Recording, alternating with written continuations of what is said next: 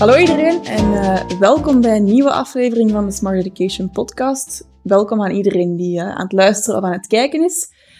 Uh, ik heb vandaag opnieuw een nieuwe gast bij mij. Het is opnieuw geen docent van ons, maar ehm, wie de podcast en de, volgende, en de vorige afleveringen een beetje gevolgd heeft, die heeft um, vorige keer Pauline Koekhout bij mij zien zitten en vandaag zitten we een beetje in dezelfde situatie. We blijven in de sportwereld.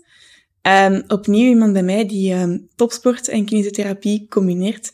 Michael Somers, welkom. Oh, dankjewel, dankjewel. Merci voor de uitnodiging. Ik ga u uh, heel kort even voorstellen. Is goed. Ik zal misschien beginnen met een opsomming van uw sportieve prestaties, waar we zelfs verder op ingaan. Um, ja, winnaar van de 10 miles dit jaar. Ja. Leider in het crosscup-klassement van het veldlopen. En uh, misschien wel een hele belangrijke, vorige maand vijfde op het EK veldlopen in Dublin. Proficiat nog, ten eerste.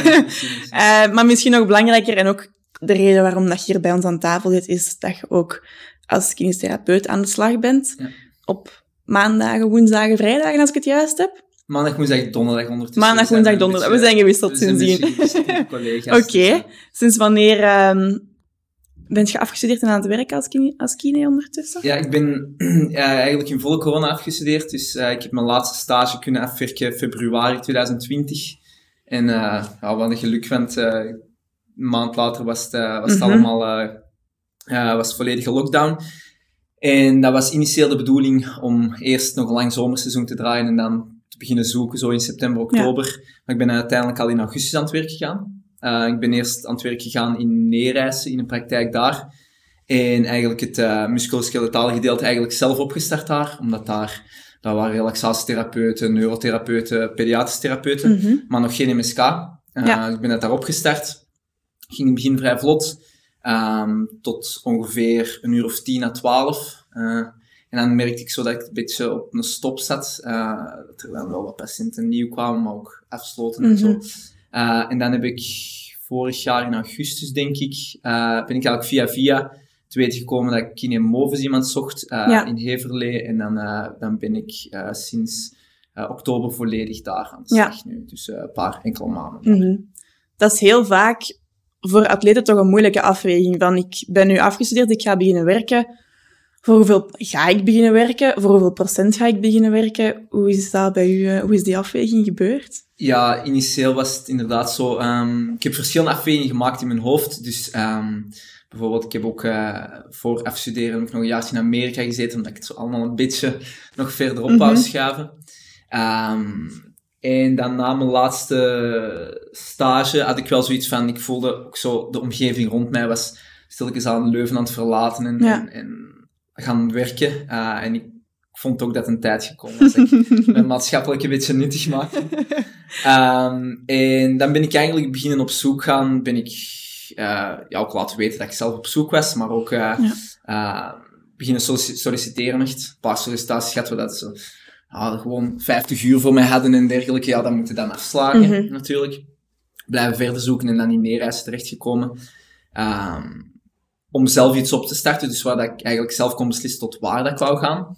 Um, maar, uh, maar zeker nu in uh, Kinemovis heb ik eigenlijk een hele goede, um, een hele goede verstandhouding, zal ik maar zeggen. Ja. Um, en probeer ik zo tussen de 15, 20 uur uit te komen. Meestal zo zit ik zo 16, tussen de 16 en 18 Ja. uur dat ik uitkom. En ik vind het eigenlijk op deze moment ideaal. Dat is mooi. Dat raakt dan perfect gecombineerd met de groepstraining bijvoorbeeld. Ja, allee, um, dus inderdaad, uh, de uren dat ik nu gesloten heb, is zo van 3 tot 8. Zo op drie dagen. Ja. En dan vul ik dan nog wat aan met huisbezoeken en zo. Dus heel Dat is ochtend mooi, ben ik sowieso ja. vrij. En dan voor de andere dagen kan ik dan dubbeltrainingen afwerken. Um, dus ja, ik, heb eigenlijk, Mhm. ik zit eigenlijk in een ideale situatie, ja. Perfect. Hoe belangrijk zijn die groepstrainingen voor u? Want ik zie dat heel vaak pas... Ik kom zelf ook uit de atletiekwereld. Ik zie heel vaak dat jullie een hele hechte trainingsgroep zijn. Ja, Is dat Eh, dan, was dan ook heel belangrijk om die echt er wel mee in te plannen? Of? Ja, um, dus sowieso, voor mij is eigenlijk zeker in afstandslopende groep bijna alles. Mhm. Um, het is echt wel ja, mentaal heel zwaar om voor een training te staan van 10, 12 kilometer. Um, waar dat je echt de grens van je eigen Ja. kunnen gaat moeten opzoeken. En dan is de groep voor mij echt alles. Dus ik vond dat wel heel belangrijk. En vandaar ook dat ik ehm, echt wel proberen om ervoor te zorgen dat, dat, dat er wel genoeg momenten zijn om samen te trainen. Op deze moment train ik eigenlijk bijna vijf op zes, eh, ehm, eh, op zeven ehm, met de groep, of toch Ja. enkel van de groep. En dan de ene keer dat ik eens alleen loop, is echt omdat ik eens op mezelf wil zijn of zo. Omdat het Dus- moet. Ah ja, omdat je het wilt, ja. Omdat het wil, omdat ik het wil, ja, inderdaad. Oké, goed. Eh, dus op dat gebied ben ik ook eigenlijk wel eh, met mijn gat in de boter gevallen. met Niet slecht, inderdaad. Ik kan me inbeelden dat je, je werkt nu als kine, dat je bepaalde invloeden van je sport bijvoorbeeld ook in je behandelingen... Allee, dat, dat je behandelingen ook voordeel hadden uit, het- uit het feit dat je zelf uit de sport komt. Is dat zo? Ja, ik heb, voor mij heb ik het gevoel dat dat een beetje tweeledig is. Ik heb het gevoel dat ik in mijn studies ehm, ook heel veel tijd gewoon in mijn sport heb gestoken, Mhm. waardoor ik soms ehm, het gevoel had dat ik sommige examens deed voor te slagen, eerder dan voor Mhm. goede punten te halen, Ja. of voor echt helemaal Mhm. door en door te kennen. Ehm, en wat ik ook wel probeer is om zeker in mijn werk niet een sporter te zijn. Dus ik probeer echt wel heel goed te beseffen dat ehm, de meeste mensen gewoon eh, heel weinig tijd hebben om, om, om andere zaken, om ja, al- alleen met hun sport of alleen met hun Mhm. ehm, eh, pathologie of zo bezig te zijn. Dus, dus echt wel altijd met een realistisch plan af te komen. Mhm. Ehm, en ik ben ook niet iemand die zo van mijn, mijn sport te veel in probeert Nee, nee, te trekken. Dus, Dat je dus echt wel apart Ja, wilt houden. ja. Ja. ik geloof wel dat ik bepaalde dingen eruit haal en Mhm. dat ik wel gebruik in mijn behandeling zonder dat ik zeg van, ah, dat is omdat ik Ja, ja, ja. Ja. sport doe, dat ik dat. Want ik vind wel, ik wil mijn credentials verdienen Ja, ja, als kine. Voilà, Mhm. ja. Ik Eerder dan van, Mhm. maar dat is een topsporter, dus dat zal ook Ja. wel een goede kine zijn. Nee, vind dat snap dus. ik. Voilà, ja. Maar omgekeerd is dat misschien ook wel het geval dat je bijvoorbeeld meer dan, dan de gemiddelde atleet bezig bent met blessurepreventie of Ja, merk je, of kijk je daar zelf op toe dat, dat, dat, dat je daar wel ook voldoende van mee in je sport? Ja, ik probeer, sowieso ehm, vind ik het belangrijk, dat zeker naar mijn behandelingen toe en zo, dat ik, als ik van dingen van mijn patiënten vraag, dat ik weet wat dat, hoe dat, dat voelt en welke Ja. belasting dat, dat geeft voor je lichaam. Want sowieso elke revalidatie geeft ook een bepaalde belasting, dus dat moet ook afgewegen kunnen Mhm. worden tegen op zich van wat dat ze gewoon zijn en zo. Ehm, en zo een heel oefenschema of dergelijke geven van 45 minuten, dat is voor de meeste mensen gewoon niet realistisch. Ehm, dus ik probeer dat wel, ehm, ik denk wel vanuit mijn sport dat ik heel goed kan aanvoelen welke belasting dat, dat op je lichaam legt, om Mhm. zo'n realistische doelstelling voor, die, voor, voor patiënten op te stellen. En ja, voor mezelf, ehm, zeker vanuit mijn, eh, vanuit mijn opleiding en, en ook gewoon vanuit interesse dat op dit moment nog gevoed wordt, probeer ik ook wel heel veel dingen voor mezelf inderdaad uit te proberen, om, om echt te kijken, ah, hoe voelt dat en, en hoe werkt dat een beetje. Ehm, maar sowieso naar blessurepreventie toe heb ik wel ehm, het gevoel dat ik vooral rond de basics wil werken. Dus echt ervoor zorgen dat je ja, voldoende slaapt, voeding Ja. verzorgt, je vochtopname verzorgt. Dat je inderdaad ehm, zaken zoals krachttraining zo ziet als blessurepreventie, eventueel naar prestatie ook, maar zeker bij afstandslopen moet de focus ook wel rond dat lopen kunnen Mhm. liggen, want ehm, het is heel moeilijk om eh, drie, vier krachttraining te gaan doen, eh, zware krachttraining, Ja. en dan nog een hoog volume te kunnen lopen. Ehm, dus ik, het is die afweging dat je een beetje moet maken van Mhm. hoeveel rond krachttraining en blessurepreventie dat je kunt werken. Ja, daar wou ik het inderdaad ook over hebben, over die krachttraining. Ja. Want daar is de laatste jaren de visie zo wel een beetje op veranderd. Als in Ja. die zin het afstandslopen wel aan belang aan het winnen. Wat dat misschien maakt dat er meer individueel gezocht wordt wat dat er werkt voor welke atleet, Ja, denk ik dan. Ja, Ehm, hoe, dat ik, het- hoe dat ik een beetje ten opzichte van mijn eigen krachttraining Mhm. sta, is ehm, ik probeer dat altijd zo, zo simpel mogelijk te houden. Ehm, lopen is een eenbenige sport, dus heel veel van de dingen dat ik in krachttraining ga doen, gaan eenbenig zijn. Mhm. Lopen is, gaat met bepaalde hoeken in knieën werken, dus bijvoorbeeld een, gewone squat tot op mijn enkels, voor mij denk ik minder zinvol, Ja. puur omdat ik nooit in die hoeken ga komen. Dus ehm, ook dat kan die belasting heel veel verhogen op het moment als je wel heel diepe squats en wel heel andere zaken, andere hoeken gaat opzoeken in je gewrichten die dat minder relevant Mhm. zijn voor het lopen. Ehm, lopen zijn ook gewoon eenbenige sprongen dat je doet, dus ook heel wat sprongwerk dat daarin zit, eenbenig, voor mij persoonlijk. En ik denk op het moment dat je al op die, als je met die zaken al werkt, en je kunt daar iets van 30, 35 minuten, 40 minuten rond werken, dan zit je al een stap in de goede richting aan het zetten. Je moet Ja. het niet altijd te complex maken. Ehm, en ik denk zeker ook naar krachttraining en, en stabilisatietraining en zo, dat het veel minder zinvol is om een plank, allee, zo van die Mhm. grondoefeningen en zo. Ehm, dat vind ik veel minder zinvol als je niet heel veel Ja. tijd kunt spenderen eraan. Om altijd rechtstaande dingen te gaan doen, eenbenige zaken, sprongen. Omdat dat is gewoon wat het dichtste aanleunt bij, Mhm. bij wat dat lopen is. En je wilt dat alles wat dat je doet in krachttraining, dat dat die een transfer kan maken naar je lopen ook. Ja, absoluut. Gaat dan die individuele benadering misschien ook de eerder wetenschappelijke benadering, dus bijvoorbeeld puur op basis van lactaattesten, of zo een beetje meer achteruit schuiven? Vind je dat, vind je dat een goede evolutie? Goh, ik denk, ik denk, alles draait om nuance. Ik denk sowieso mensen die alleen maar op wetenschappelijke zaken trainen, lactaten en zo, dan, eh dan snap je denk ik de complexiteit niet van het lichaam altijd. Lactaat is ook maar één parameter van al de processen in je lichaam dat bezig zijn op het moment dat je aan het lopen bent, zeker richting verzuring en zo. Mhm. Ehm, dus ik vind dat heel interessant, maar ik denk op het moment als je, hoe verder dat je in je carrière staat, hoe meer dat je ook zelf moet kunnen aanvoelen van oké, dit is mijn doelstelling van mijn training. Bijvoorbeeld een hersteltraining moet zo voelen, een, een, een tempotraining echt voor je capaciteit van je conditie eigenlijk op te bouwen, moet zo voelen en dit is een soort wedstrijdtraining, zo moet die voelen. En als je constant de controle nodig hebt van lactaat, heb je Ja. het gevoel dat je te weinig naar jezelf aan het luisteren bent, Mhm. naar je lichaam. Ehm, en uiteraard kan die slinger ook doorslagen door geen enkele controle eh, toe te voegen. Ik bedoel, sowieso zaken zoals lactaat, hartslag en zo kunnen parameters zijn waarbij dat je informatie wint, maar het is alleen belangrijk hoe dat je die gaat verwerken en welke conclusies dat je daaruit trekt. Ja. Als je daar gigantische conclusies uit trekt, dan zou ik zeggen, doe het af, gebruik het niet. Als je dat kunt plaatsen in een heel trainingsproces, dan zeg ik doen. Oké, top. Nu, ik heb daarnet al even uw sportieve prestaties opgesomd, hè, dus ik denk dat we wel bij u kunnen zeggen dat er een redelijk goede aanpak gevonden is. Ik ga Ja, beginnen ja. bij die, bij die 10 miles. Ja. Had je verwacht dat je die ging winnen? Ik heb eh, in mijn research een quote teruggevonden van Ja. u. Ik, ga, ik heb hem hier liggen. Eh, in een uitspraak met, met- van eh, een interview met VRT Nieuws. De 10 miles in Antwerpen worden zondag pas gelopen, maar atleet Michael Somers uit Lint is er nu al van overtuigd dat hij de winnaar gaat zijn. Hij heeft nog nooit deelgenomen, maar is wel een getraind loper. ja. is gewacht.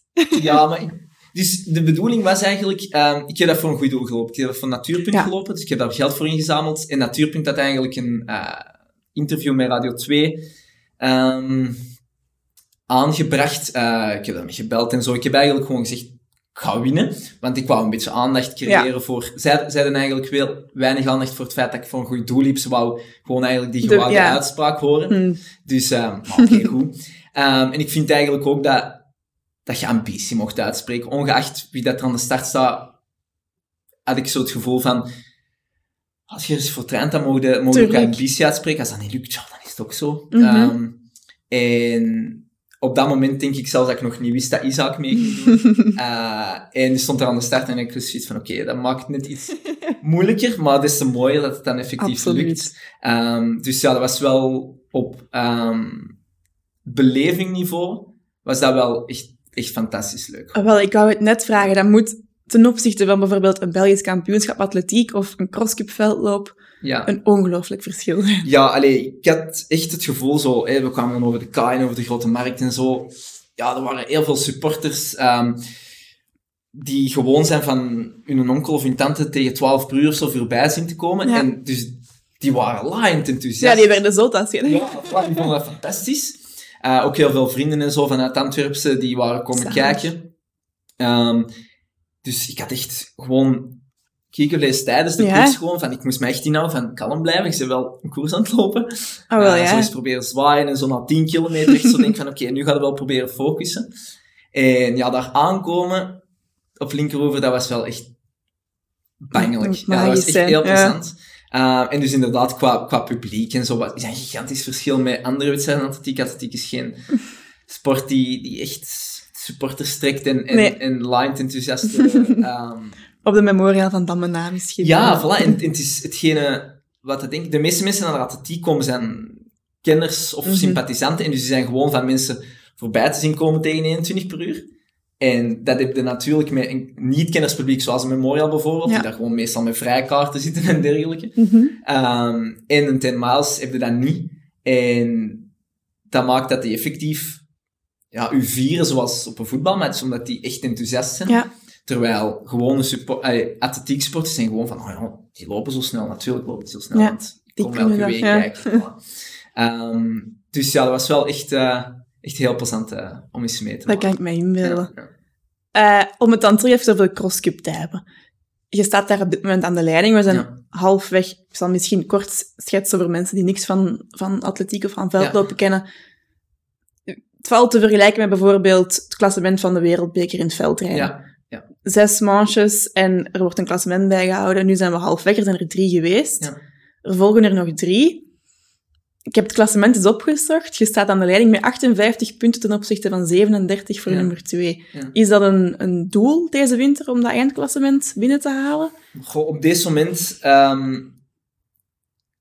ik denk het wel. Ehm, dus op dit moment, ja, de crosscup winnen is denk ik, ehm, ja, wel iets legendarisch. Dat, dat, dat Mhm. gaat al zo lang mee. En dat heeft al zoveel mooie eindwinnaars gehad, dat je dat ook niet echt wilt laten liggen. En inderdaad, met een voorsprong is op dit moment eigenlijk vrij onbedoeld. Ehm, Beetje per groot. ongeluk. Ja, allee, het, was, het was een beetje...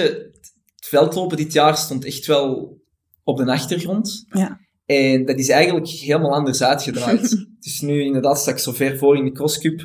Heb ik eigenlijk op het Europees kampioenschap mijn stoutste dromen ehm, ehm, verwezenlijkt. Maar het was eigenlijk geen hoofddoel dit jaar. Ja. Dus dat is zo wat bizar om dat te zeggen natuurlijk, maar... Dus nu kom ik zo in een tweestrijd van... Ik zou heel graag het wereldkampioenschap halen dit, deze, Ja. deze winter. Is dat te Ehm, combineren? die Ja. voilà, is dat te combineren. Dus het wordt een heel zware wedstrijdperiode sowieso. En, maar de crosscup gewoon laten vallen, en, en dat vind ik ten eerste niet respectvol naar de crosscup toe, Mhm. want dat, die verdient echt wel ehm, de aandacht dat hem krijgt. Ja. En ja, het is ook niet iets dat ik zomaar wil laten liggen op mijn palmares, want dat is iets, ja, dat is toch wel iets Dat snap ik, uniek ja. om, dat, ehm, om dat zomaar, ehm, om dat zomaar links te laten liggen. Dus het is een moeilijke balans. En we gaan zien eh, ja, waar we uitkomen. Oké. Je hebt net ook al even het EK vermeld. Vijfde plaats daar. Even kaderen, die vier mannen die daar voor u eindigen waren ook vier absolute topfavorieten. Ja. Dus dat is een kei straffe prestatie. Hoe heb je die race beleefd? Want ik heb die ook gezien, die race. Ja. En ik heb u, als ik het juist ingeschat heb, natuurlijk heel behouden zien starten om dan echt Ja. een remonte te maken. Ja, allee, dus ik ben... Het wa- het was een allee, ongelooflijke ervaring. Ik, weet- ik, ik, weet niet hoe dat ik het gedaan heb. Nog aan het bekomen. ja, allee, het was wel... Ik, ben, ik kan heel snel prestaties relativeren Mhm. van... Oh, het is maar lopen en... allee, Ja, ik, ik kan zo'n zaken heel snel plaatsen. Maar deze was toch wel echt... Ja, wat is er nu gebeurd? Voilà. Ehm, en inderdaad, ja, ik heb die eigenlijk die, die koers heel rustig proberen op te bouwen, omdat ik het gevoel had dat top 15 eigenlijk echt het hoogst haalbare is, was in dat veld. Ik denk, stonden waarschijnlijk 25 Olympiërs, 30 Olympiërs aan de start. Allee, ik moest daar realistisch zijn met mijn bescheiden palmares. Mhm. Ehm, en dus ik had zoiets van top 15 zou eigenlijk wel heel knap zijn. Dus ik probeerde zo rond de 20ste, 25ste positie te starten en hopelijk op te schuiven. En dan denk ik dat ik halfweg kwam aansluiten bij de tweede groep, die ongeveer voor, ja, die dan ook voor de vierde plaats liep, maar ik denk dat ik ongeveer 12 of zo liep. En stelselmatig begonnen daar gasten uit te lopen, uit te vallen. En bij het ingaan van de laatste ronde was ik eigenlijk nog, zat ik absoluut nog niet op mijn limiet. En ik had zoiets van, ja, oké, wat gaat er nu gebeuren? Ik denk, denk wel dat ik top 10 haal, want ik voel me eigenlijk nog wel oké. Ehm, en ja, nee, halfweg die laatste ronde ook nog niet echt iets, een aanval of zo. En dan was het uiteindelijk, denk ik, bij de laatste, laatste 500 of zo, dat er twee Fransen aanvielen. En dat ik meeging en dat de rest eraf moest. En dan bij de laatste bocht ben ik gewoon alles gegeven, een tijdje vierde gelopen. Ehm, en dan was uiteindelijk inderdaad eh, een Fransman uh, die, nog, die nog in Leuven woont trouwens, uh, die, nog, die nog een stukje beter was als ik. Um, maar ja, ik kwam aan en ik had nog nooit... Je dacht, wat is hier ja, gebeurd? ja, ik zou, top 10 zou ik magistraal gevonden hebben, maar Ja. top 5. Zalig. Ja, dus het was voor mij ook wel... Het leuke aan, aan die prestatie was eigenlijk... Ik had zelfs nooit verwacht dat ik ooit dat niveau zou halen. En door gewoon rustig te blijven verder werken, Mhm. niks speciaals te doen qua training, of, of inderdaad geen prof te zijn, of, of wat dan Mhm. ook, lukt dat wel. Dus dat was wel een leuke ehm, ja, reminder voor mezelf. En ik denk ook voor andere atleten van, van mijn niveau en, en, ehm, en van, van mijn generatie. Om te denken dat echt wel kan Mhm. om, om, om met die gasten mee te lopen. Ehm, ja, die echt, dat is Olympisch finale. Nee? En, ja, ik ben geen Olympier, dus en Ja, zelfs wel. in de verste verte niet richting Olympisch finale, dat ik moet denken. Dus dat is het leuke aan veldlopen, denk ik. Dat, Ja. dat je dan als underdog ineens dat wel Toch, kunt. ja, En nu is het aan mij om te bewijzen dat ik op de piste ook, ehm, Voilà. ook bij die gasten hoor. Mhm. Want ik was inderdaad gaan kijken, ook naar uw ehm zomerseizoentijden. En het laatste jaar, ik heb het hier opgeschreven, op uw 1500 meter bent je van 3,44 naar 3,39 gegaan in tijden. En op de 5000 van 13,43 naar 13,37. En ik wou vragen, hoe gaat je die progressie verklaren? Maar eigenlijk heb je het al eh, deels beantwoord. Je kunt er je vinger niet op zetten. Nee, Het, het, het enige wat ik wel heel belangrijk vind en wat, dat, wat ik ehm, echt geleerd heb door twe- uit 2020 is om heel consistent en lang te kunnen trainen zonder altijd wedstrijden te gaan doen. Dus in 2020 waren er geen wedstrijden. Ja. Ik heb gewoon... ehm, ja, ik heb eens bekeken, denk dat ik ten opzichte van 2019 meer dan 1000 kilometer meer getraind heb. Mhm. Dus ja, dat zijn heel veel trainingsuren dat je extra kunt investeren. En niet altijd gaat afbouwen richting een kleine wedstrijd. En ging dat dan niet gepaard met kwaaltjes, blessuurtjes? Nee, door want die het was, belasting? de intensiteit lag niet per se Ja. heel hoog. Dus het was, het was altijd gewoon rustig goed werk, zonder dat dat Mhm. altijd uitzonderlijk sterk was Ja. of zo. Gewoon rustig verder opbouwen. En eigenlijk ben ik nu, met het doel dat ik nu aan het stellen ben, een beetje tegen mijn eigen winkel aan het doen. Want nu wil ik alles hebben, met de CrossCup en 2K Mhm. en dergelijke. Ehm, dus het is een, ja, je wilt natuurlijk meer en meer altijd. Ehm, maar ik geloof wel dat vooral het grote, de grote sprong dat ik gemaakt heb, komt vooral door gewoon de consistentie dat je kunt Ja. trainen. En vandaar ook dat het EK-veldloop was eigenlijk een, een tussendoel. Was zoiets van, oké, ik ga proberen door te trainen, om gemotiveerd te kunnen blijven. Zou ik, als ik naar het EK mocht gaan, zou ik wel meegaan. En uiteindelijk ja, Ja. is dat nu veel meer dan dat geworden. Dat is ook wel een fijne boodschap gewoon, hè? want het is niet dat er een of ander wondermiddel is, waardoor het is... Nee, nee. Het is, het is Ja. gewoon rustig verder werken, geloven in je eigen training, geloven in je eigen Ja. kunnen, zonder dat dat elke keer spectaculair is. Want dat was het zeker niet. Nee, het niet. Oké. Misschien dan nog even een beetje vooruitblikken op de toekomst. Als je kijkt zowel op sportief vlak als op professioneel vlak, wat zou je zo de komende jaar, jaren willen bereiken? Ehm, ik ben heel ambitieus daarin, ehm, maar ik ben ook zo, ik wil heel graag focussen op ehm, de manier waarop dat ik ze doe. Mhm. Dus er zijn heel veel hè, mensen die zouden zeggen van, hey, zouden dat nu geen prof willen worden? Of, Ja. of, of Fulltime alles op atletiek full, zetten. fulltime ja. als op atletiek willen zitten. Maar ik denk vooral, de manier waarop dat ik het wil doen, is echt ehm, met volle goesting. Dus dat ik met een smile op training sta en, en, en ook andere dingen een beetje maatschappelijk nuttig mijzelf kan maken. en zo van die zaken.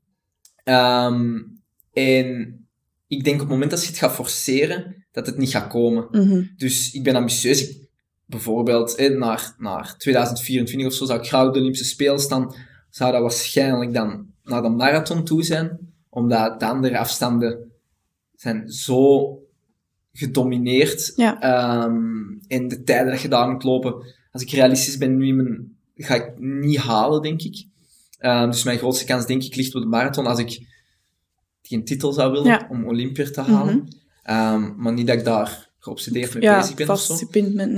Maar het is vooral die manier waarop dat ik het wil doen, wat ik nu wel het gevoel heb dat, dat ik- de manier waarop dat ik nu mijn sport doe, vind ik zalig. Dus ik heb gewoon, ik ben volledig zelfstandig ik moet niet aan iemand mij verantwoorden van, hé, hey, maar heb jij dit doorgehaald en heb jij dit doorgehaald?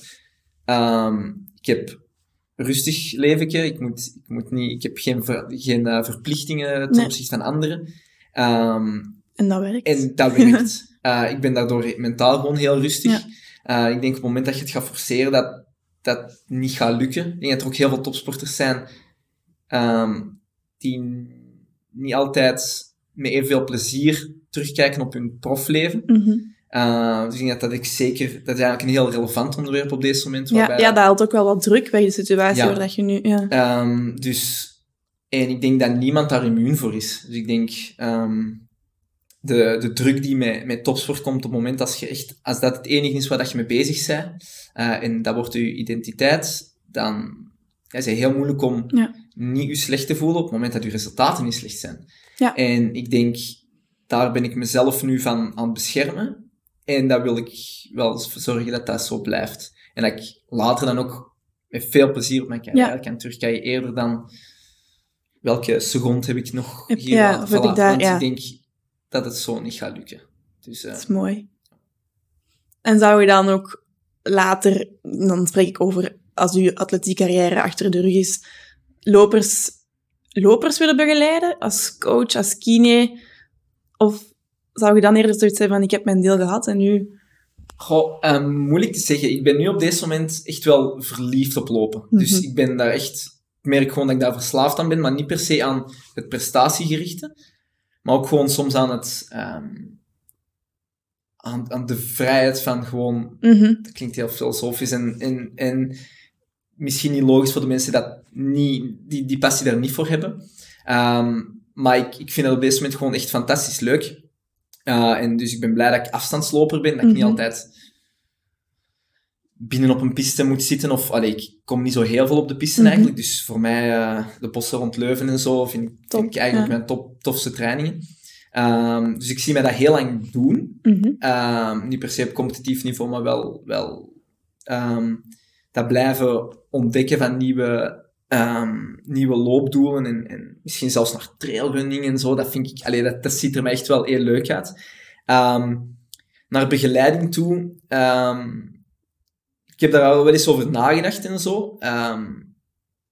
maar ik denk dat ik niet op deze moment de, dat ik mij niet op korte termijn zie heel veel tijd in atleten steken. Um, als, uh, als coach. Um, omdat ik merk zelf hoe een zoektocht dat dat is. Ja. En ik wil atleten daar ook dan wel in kunnen begeleiden. Ik, ik weet dat dat, um, dat atletiek zeker is geen makkelijke sport om het te blijven doen. Je hebt heel veel het gevoel dat je, um, dat je heel veel aan het missen bent in, in, in, in andere delen van je leven. Mm -hmm. dus zeker een bepaald moment heb je wel het gevoel dat je bepaalde andere zaken op on hold zet. Um, dus je moet daar ook allemaal mee kunnen ja. dealen, denk ik. Um, dus in een ideale wereld heb je al die problemen natuurlijk niet, maar die zijn er op deze moment wel, waardoor dat voor begeleiding ook wel niet altijd gemakkelijk maakt. Dus ik denk zeker, op deze moment heb ik het gevoel dat ik die begeleiding minder nodig heb, omdat ik dat leventje rond mezelf heb gecreëerd, met hulp van anderen mhm. uiteraard. Mm -hmm. um, maar zeker die, die, die opgroeifase doorheen de studententijd en zo, is van een coach ook niet altijd echt gemakkelijk. Ik merk zeker bij jongere atleten is er zo veel meer die, veel, ja, constant externe motivatie nodig en zo. Uh, omdat ja, de wereld rond hun, in sociale media ook en zo is, is, is, lijkt altijd alsof dat altijd alles fantastisch is, maar heel vaak is dat echt een struggle om ja. te blijven trainen, te blijven doen. En, en je krijgt maar een paar keer dat je, Absoluut. Dat je echt um, dat het eruit komt. Dingen ja. voor terugkrijgt, inderdaad. En voor coachen best is dat heel zwaar, Heel zwaar. Ja. Ik ben ook blij dat ik voorbij die fase ben van... Hoe past het allemaal in elkaar? Ja, en, voilà. ja. Voilà, echt wel. Ja, je merkt ook, ik, je bent zo in totale rust als je erover aan het praten bent, dat is zalig. Ja, en ik vind, dat, ik vind dat raar hoe, dat, hoe dat ik dat... Want ik had dat niet. Ik, had dat, ik was echt wel heel um, gefocust op die die training gaat niet goed en dat gaat niet mhm. goed. En, en, ik heb soms wel mijn plezier erin verloren. Hè. Um, maar ik ben dan gewoon voor blijven zorgen dat ik de keuzes dat ik rond mij maak, uiteraard heb ik ook wel, is dat ook wel deels door gewoon mijn familie en mijn vrienden en zo, Mhm. die, die daar gewoon heel ehm, betrokken in zijn. Ehm, maar ik ben gewoon keuzes blijven maken in mijn leven, waardoor dat ik ehm, atletiek altijd op de eerste plaats kon zetten. Ehm, want ik denk op het moment dat je heel veel andere verplichtingen krijgt, met echt fulltime job Ja. en dergelijke, dan, dan, wordt Dan is de combinatie veel. niet mogelijk, Nee, veel. En dus nu heb ik inderdaad een combinatie gevonden waarbij ik wel die rust ook heb. En, Ja. eh, en daar ben ik wel dankbaar voor, voor. Vooral de mensen die dat ook voor mij mogelijk hebben gemaakt en dat accepteren en, en, en een beetje Ja. mee zijn met, met dat verhaal. Top. Ik wens het u ook allemaal toe. Ja, En- misschien. Ik wens u ook heel veel succes in zowel uw atletiekcarrière nog komende jaren als ehm, uw professioneel werk Ja. ernaast. Ja. Dank je wel ook om tot Ja, hier merci, te komen. merci Ik vond het heel fijn. Ja. En eh, ja, ook dank je wel aan iedereen die geluisterd en, en gekeken heeft. Ik hoop dat jullie er opnieuw bij zijn bij een volgende aflevering. En eh, dan zie ik jullie graag allemaal heel snel terug. Bye bye.